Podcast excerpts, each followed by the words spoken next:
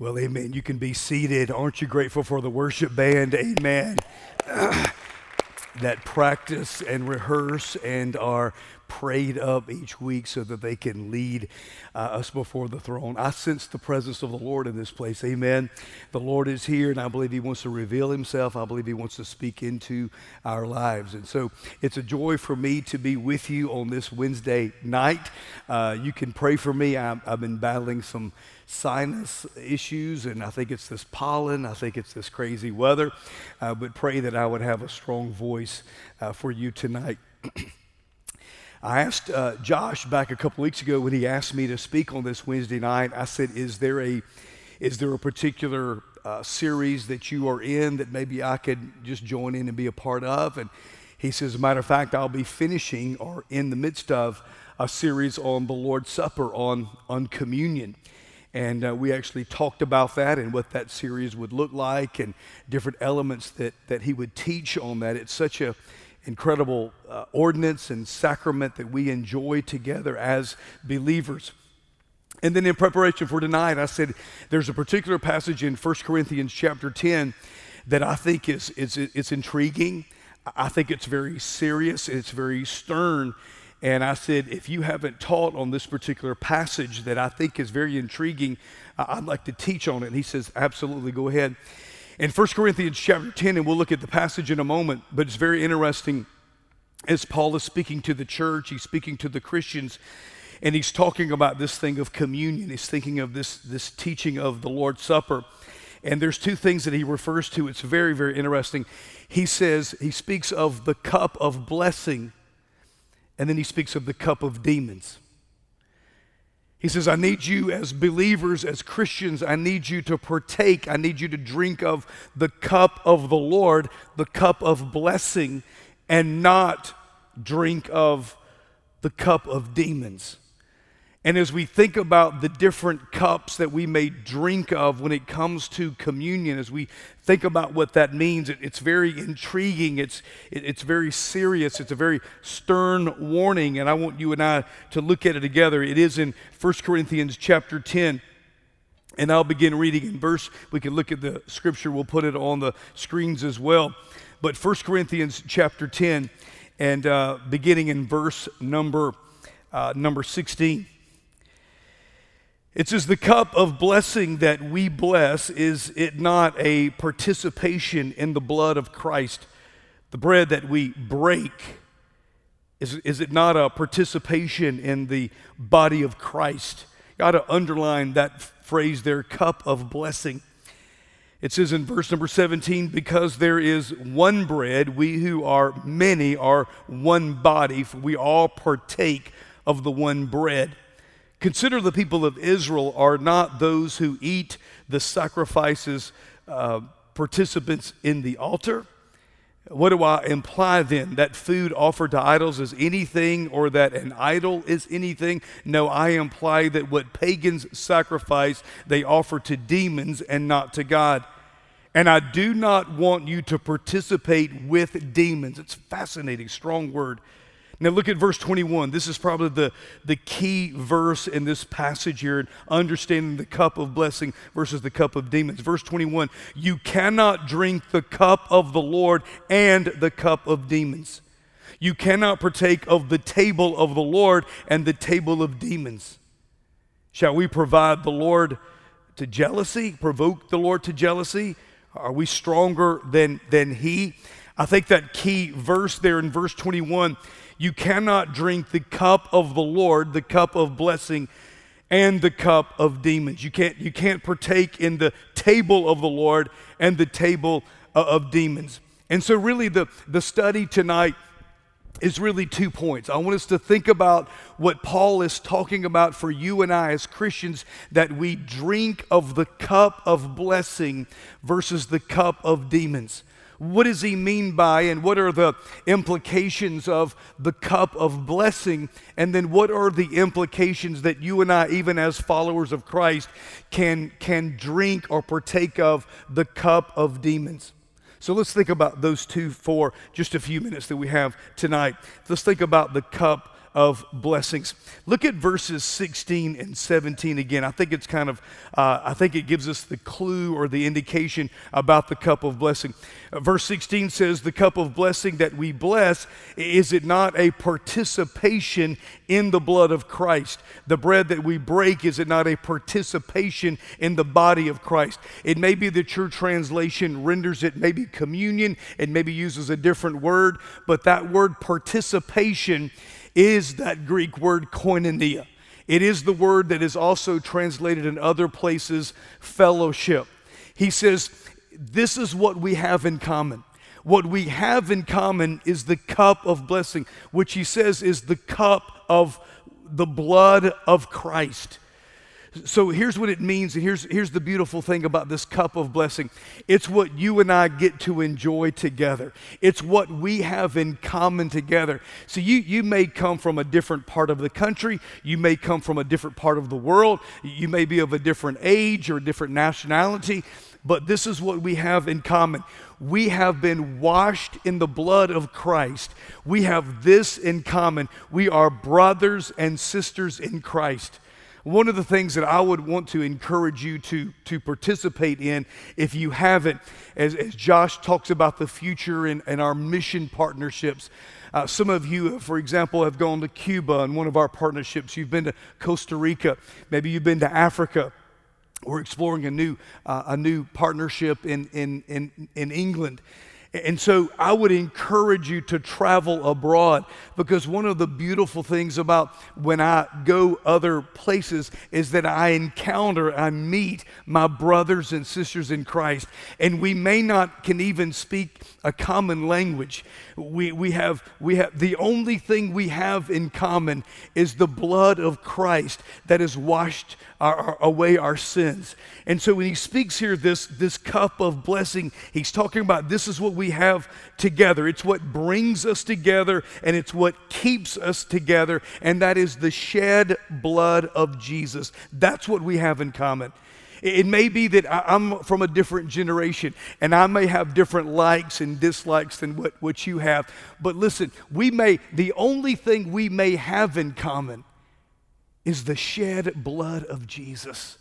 And it's an incredible experience when you go to another nation, you go to another place, and you're in a room with people and, and, and you take communion, you take the cup of blessing. It's an incredible, incredible time. That's who can share in the communion table, and that is those who have been washed by the blood. Now, he's talking about the cup of blessing, he's talking about the communion table. In that same context, let's kind of read a little bit further, beginning in verse number 23. Let's read from 23 on down to 33. Here's what he continues. Think about this continued thought. All things are lawful, but not all things are helpful. All things are lawful, but not all things build up.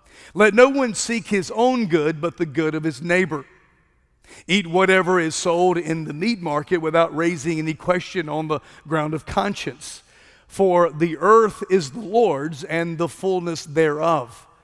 If one of the unbelievers invites you to dinner and you are disposed to go, then eat whatever is set before you without raising any question on the ground of conscience. But if someone says to you, This has been offered in a sacrifice, then do not eat it, for the sake of the one who informed you and for the sake of conscience. Now, I don't mean your conscience, but his. For why should my liberty be determined by someone else's conscience? If I partake with thankfulness, why am I denounced because of that for which I give thanks? So, whether you eat or drink, or whatever you do, do it all, what? To the glory of God. Verse 32 Give no offense to the Jews or to the Greeks or to the church of God, just as I try to please everyone in everything I do, seeking my own advantage, but that of many that they may be saved. So I think this gives us a little bit bigger, broader picture of what he means by the cup of blessing. So let me kind of mention here three guidelines that he mentions, that he talks about here in participating in communion and partaking of the cup of blessing. In other words, when he says for you and I as the church, when we're to drink of the cup of blessings, there are, there are some guidelines to drink of the cup of the Lord. One of those is, he says, live separately.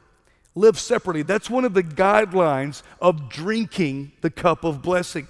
In fact, this is the idea or this is the teaching. Exodus chapter 11, write this in your notes. Exodus chapter 11, verse number 7, that you may know that the Lord makes a distinction between Egypt and Israel. In other words, all the way from the Old Testament to now, there is a very clear distinction between you and I as Christ followers and those that are unbelievers. There should be a very clear distinction between the world and between you and I who are devout followers of Jesus Christ. Now, he goes on to tell us, we think about Ezra chapter 10, verse 11. Now, then, make confession to the Lord the God of your fathers and do his will. Separate yourselves from the peoples of the land and from the foreign wives. Second Corinthians chapter 6 verse number 17 Therefore go out from their midst and be separate from them says the Lord and touch no unclean thing then I will welcome you Listen, God is telling us all throughout the Bible that we're to be separated from this world, set apart unto Him. And that's what Paul is addressing here in 1 Corinthians chapter 10. Those at the communion table share together in Christ ought, ought to live separately.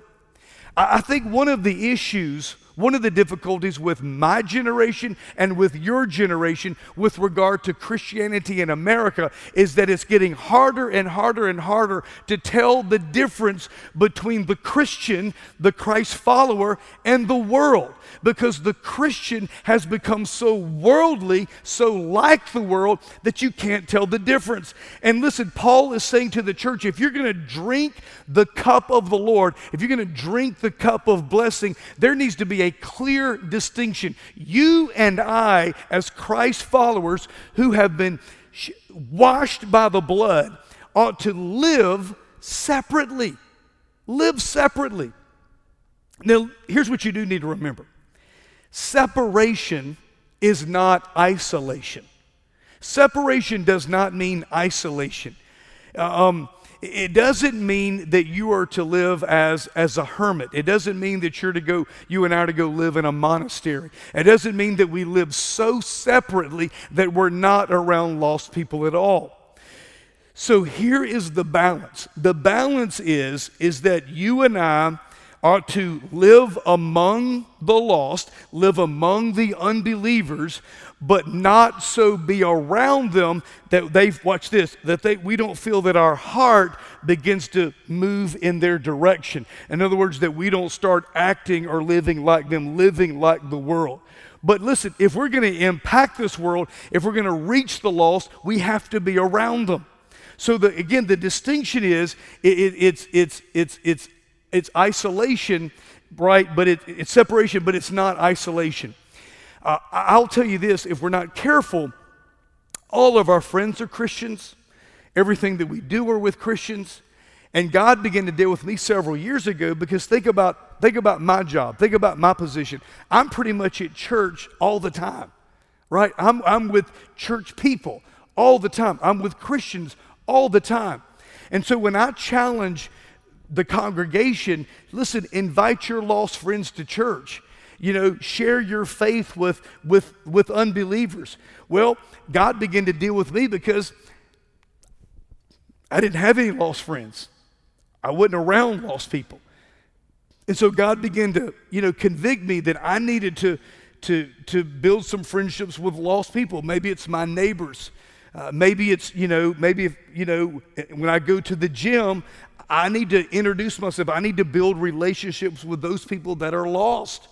And so I just challenge you and er- encourage you that understand where the line is is that we are to live separately we are to not to live like the world but that does not mean that everybody we're around are christians and like-minded like us we have to make a difference in this world but don't allow them don't, don't come to this place in which your heart is being pulled in the direction of the world, and when that happens, you have to stop. That's the danger zone. So, I would say this to you. The first guideline means to live separately.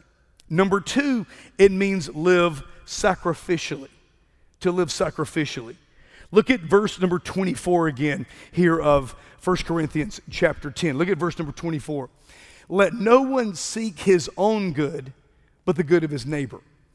So, in order to partake and drink of the cup of blessing, I need to live separately, but I also need to live sacrificially.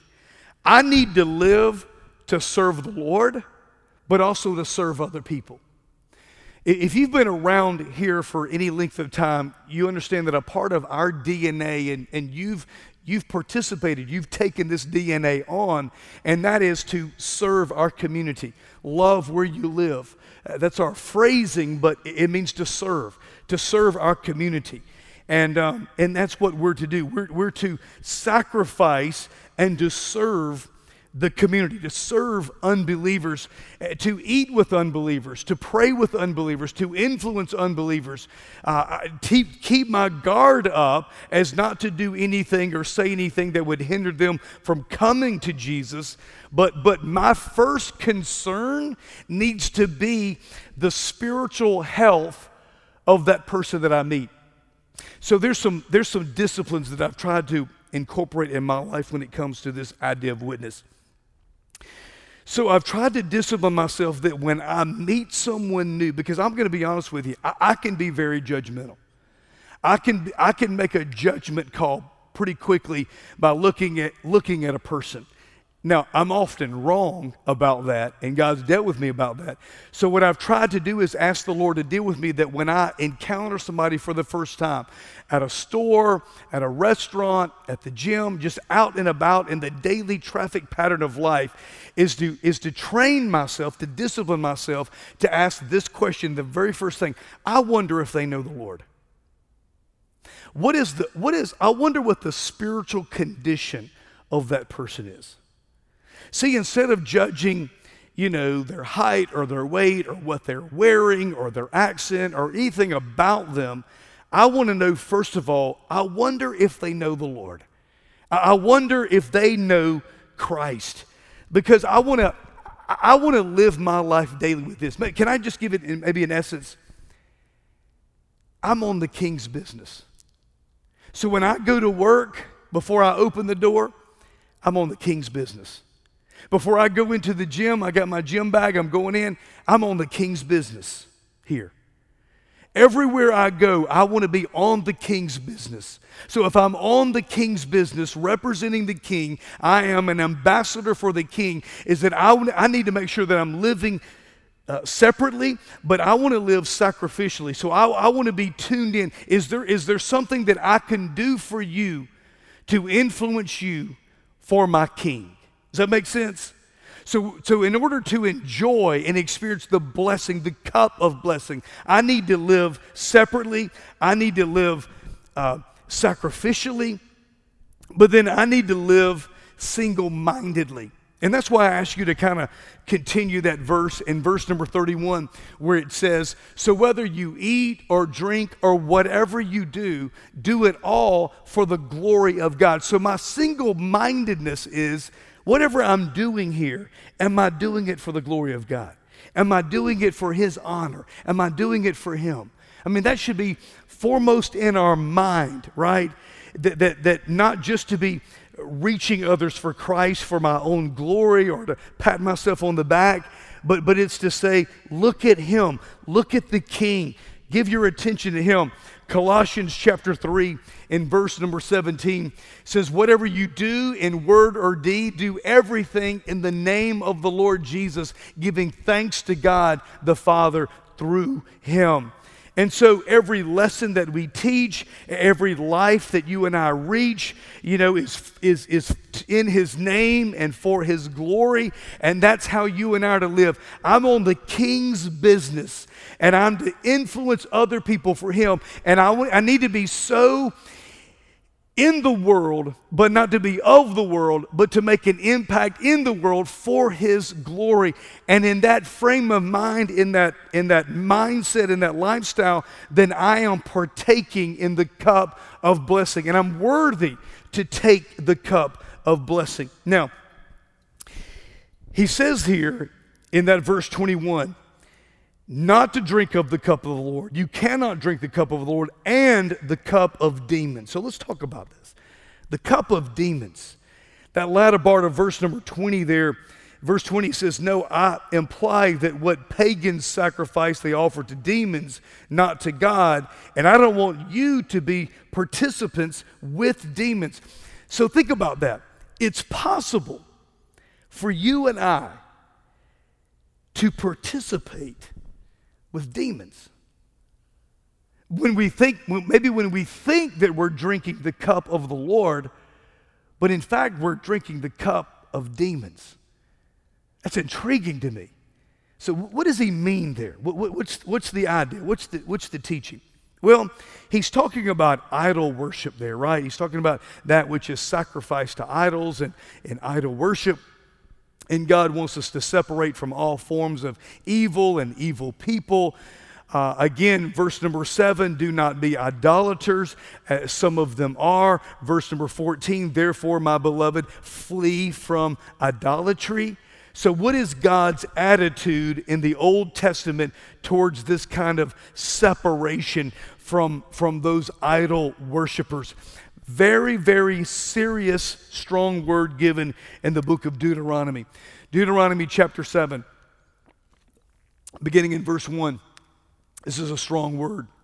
When the Lord your God brings you into the land that you are entering to take possession of it, and clears away many nations before you the Hittites, the Girgashites, the Amorites, the Canaanites, the Perizzites, the Hivites, the Jebusites, the Mosquitobites, amen, all those bites seven nations more numerous and mightier than you, right? So when, he, when you claim the land, and when the Lord your God gives them over to you and you defeat them, then you must devote them to complete destruction.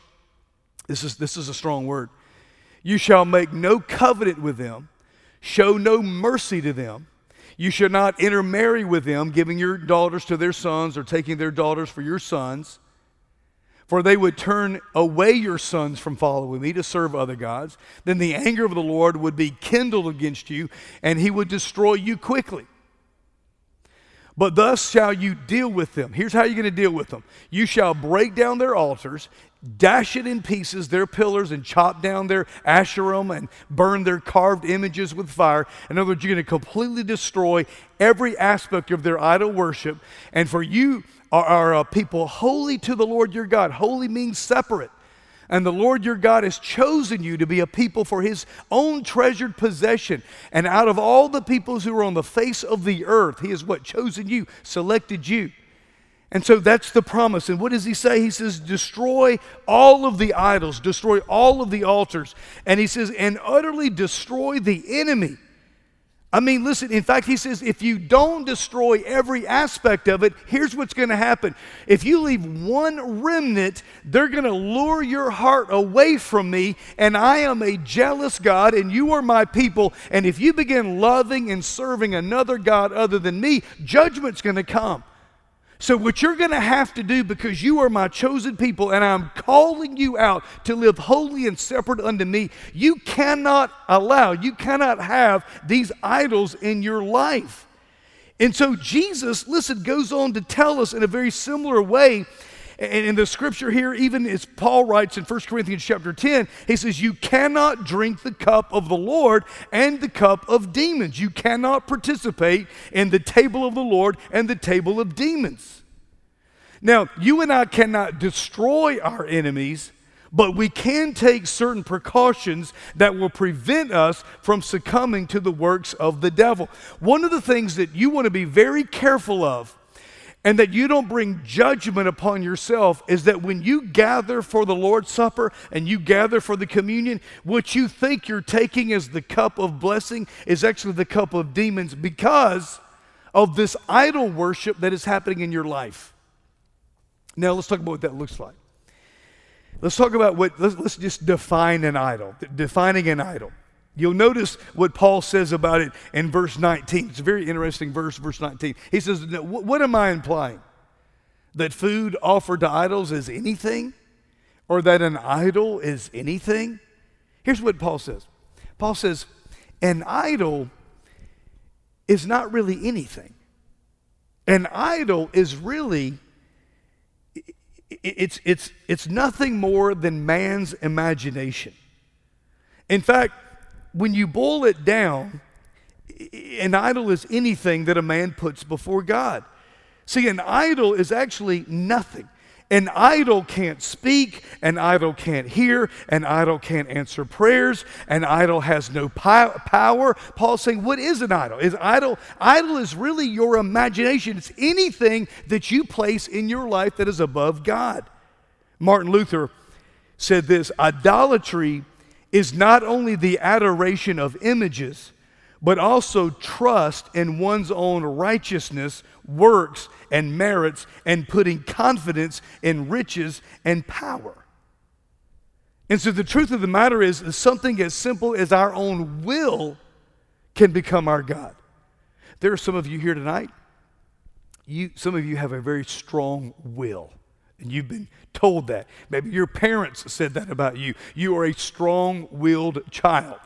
And now you have grown up, and now you are a strong willed adult. Even as something as simple as your will can become our God. When we put our will before God's will, right? In a certain way, it becomes our, our God. Our career can become an idol.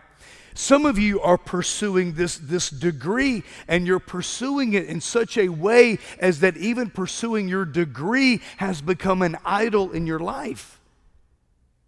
When given a choice over, over a family or work or, or worship, and you see what the priorities are.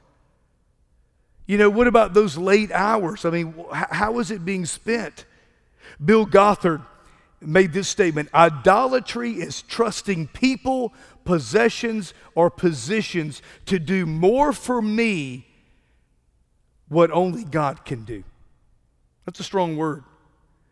Trusting people, possessions, or positions to do for me what only God can do. Look up here. There are some of you, it's a person, it's a relationship and you've allowed a relationship with another person to become an idol in your life. And you will find yourself, number one, brokenhearted. You will find yourself led away from the Lord if that becomes your, your idol.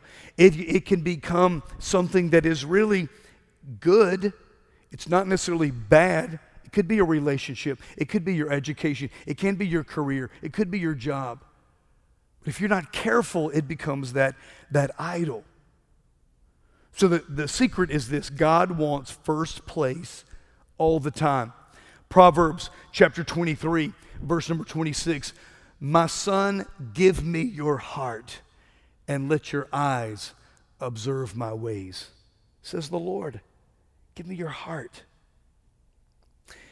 You perhaps have, have heard this expression as we think about the cup of, of demons, and we need to define what an idol is, but we also need to talk about not only defining an idol, but we need to talk about defiling our bodies. Because this is much of what Paul is referring to here when he talks about participating and partaking with demons. It's the defiling of the body, it is taking into the body that which is contrary to the will and the word of God. Maybe you've heard the, the old expression. In the Old Testament, under the Old Covenant, God had a temple for his people. But under the New Covenant, the New Testament, God has, has a, a people for his temple. In other words, in the Old Covenant, the people would gather at the temple in order to meet God, right? To experience God and be in the presence of God. But under the new covenant, when you and I bow our heads and we turn from our sin and we turn from our selfishness and we trust Jesus Christ as our Savior, the Bible says that He actually places His Spirit inside of us. I love how the Greek renders it that He actually makes Himself made manifest inside of us. In other words, all that He is, is inside of me. So, under the new covenant, my body is now the temple where his presence, his spirit lives. So that's the reason no matter where you go, the Lord says, I promise you, I'll be with you wherever you go. Why? Because his spirit lives inside of you. Ephesians chapter 1 says that you and I in Christ, being in Christ, that we have been blessed with every spiritual blessing in Christ. Why is that? Because Christ is in us. If you're a child of God, if you're a believer, if you're a Christian, everything that Jesus Christ is, is inside of you.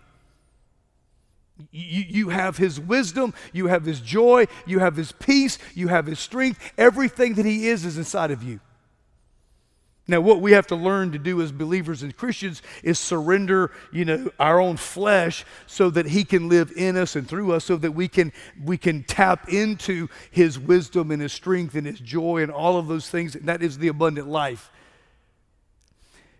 But if my body is the temple, then I need to be very careful how I might defile it. See, I think that we dismiss today in our culture how important this is of what we allow to come, come into our bodies. God takes very seriously, especially as you read the Old Testament, when it comes to the temple, when it comes to what is allowed in His presence. So let me just say to you be very careful about what, how you may defile the body.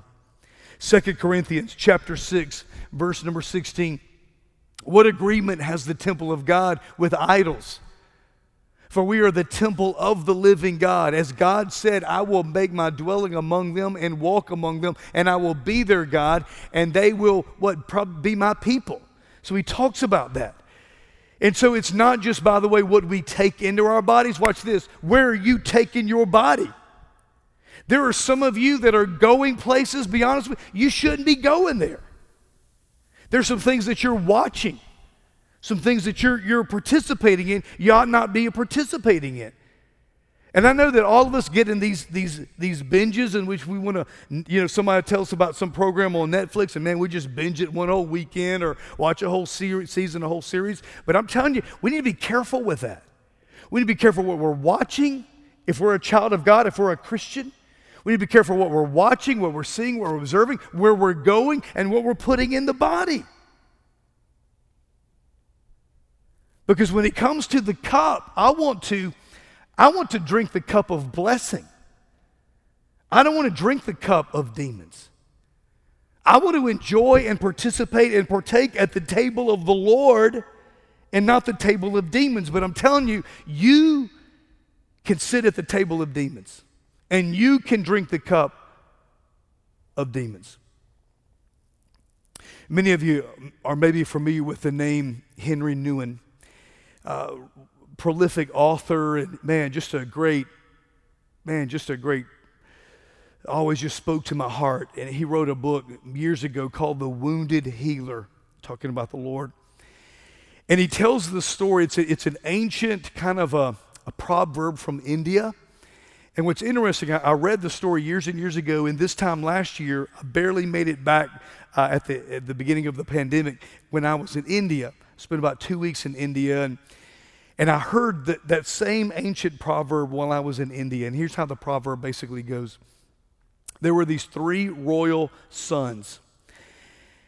And they agreed together that they would, they would go their separate ways to develop a particular skill or power. And so, after a period of time, these three royal sons came back together and they began to talk about the, the power that they had, the ability they had. And one of, the, one of the royal sons said, Well, I now have the ability that if there is a, a bone uh, I can, I have the power to put on that bone uh, flesh and, uh, and skin. And so, uh, man, you know, so the other, the second son, well, um, if if if I, I'm I don't have the ability to create a bone or even to put uh, put flesh, you know, or skin on that, but I can put the limbs on that particular animal. If it has uh, legs and feet, I, I can put I, I can put legs to it uh, to develop it. The third son, well, I, I, I, can't, I can't do flesh and hair and skin, and, and I can't, you know, add the limbs to it, but I have the ability that if there's an animal that is dead, I can, I can bring life to that animal. And so they realized, the three of them, how complementary their gifts were. And so the proverb goes that they go out into the forest, and it just so happens they find the bone of a lion.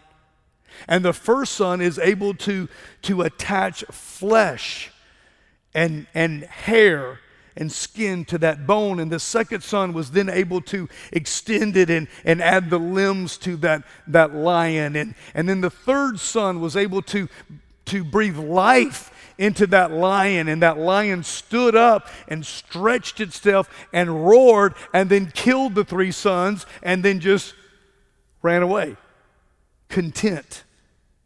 The proverb is that we all have the ability to create, listen, to create that which can devour us. We all can ha- we all have the ability to create that which can devour us.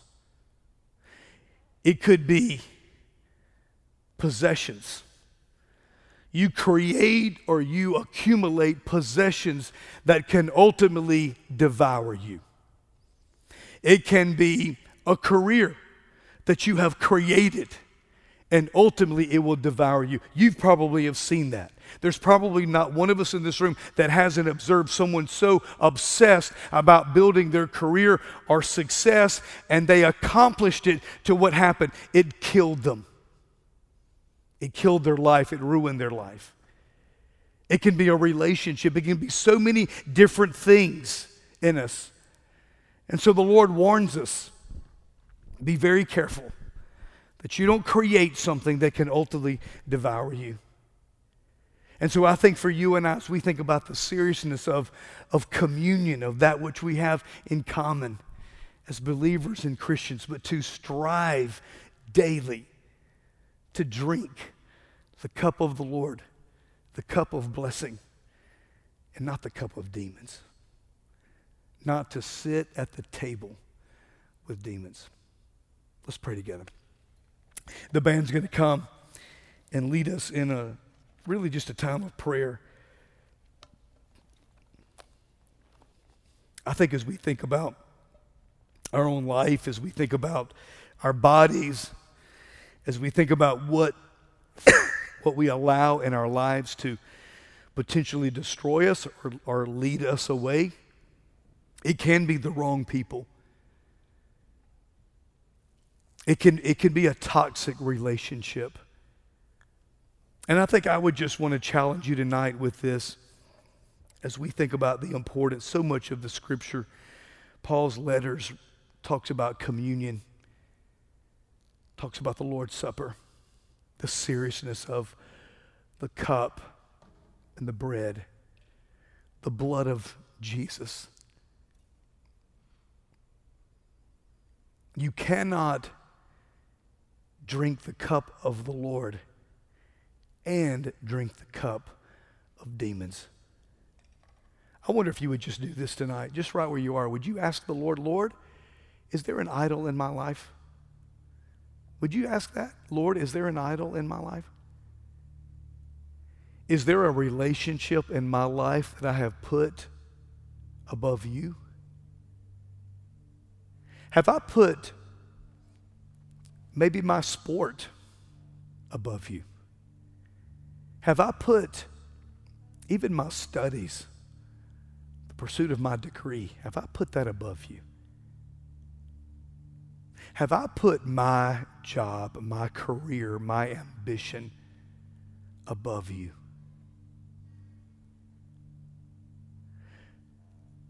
Lord, what about my body? It is the temple of your Holy Spirit. Have I defiled it?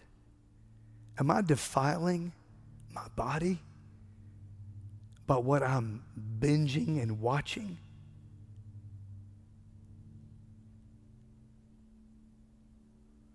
Has YouTube become an idol?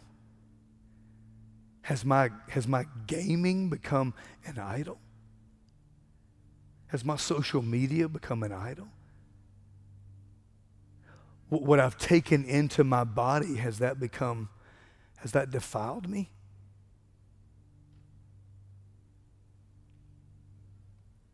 And so the invitation tonight is really just very simple as the band leads us in a moment. Right where you're sitting can become an altar. And you can kneel and pray there, or you can come to these steps that are an altar. And just confess and say, Lord, thank you for your spirit showing me in my life what has become an idol, or people that have pulled me away from you. God, I, I want to enjoy the cup of blessing, not the cup of demons. I want in my life the cup of blessing, your blessing, communion with you, fellowship with you. I need you to rule and reign in my life. Let's stand together. Heavenly Father, in these next moments, you give us such a strong word about sitting at the table. And as the Apostle Paul spoke to that church at Corinth, there were some that were guilty of, they thought they were sitting at the table of the Lord, but they were in fact sitting at the table of demons. They've allowed some things that they created in their own minds to draw them away from you. Lord, I pray that we would take heed not to create something that can devour us. I thank you that your Holy Spirit is so powerful that your Holy Spirit can show every one of us tonight, Lord, including me, what in my life has become an idol. I didn't mean for it to be, but it's become an idol. And so, Lord, in these next moments, what we want to do is we want to confess that before you. And we want to say, King Jesus, we need you to rule and reign. Forgive us where we have fallen short. Forgive us where we have allowed our hearts to go astray.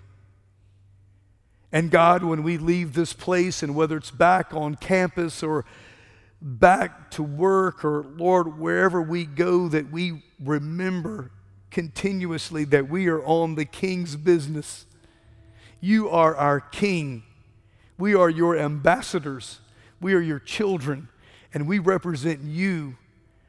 And we want to speak and we want to influence others. We want to serve others with the hopes to reach them for you, Lord, for your honor, for your glory, so that every day, in every way, what we speak, what we say, what we do is for your honor.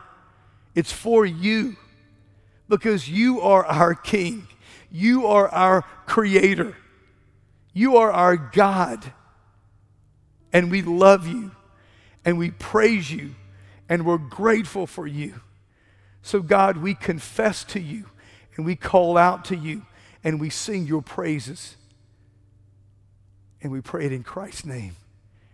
Amen.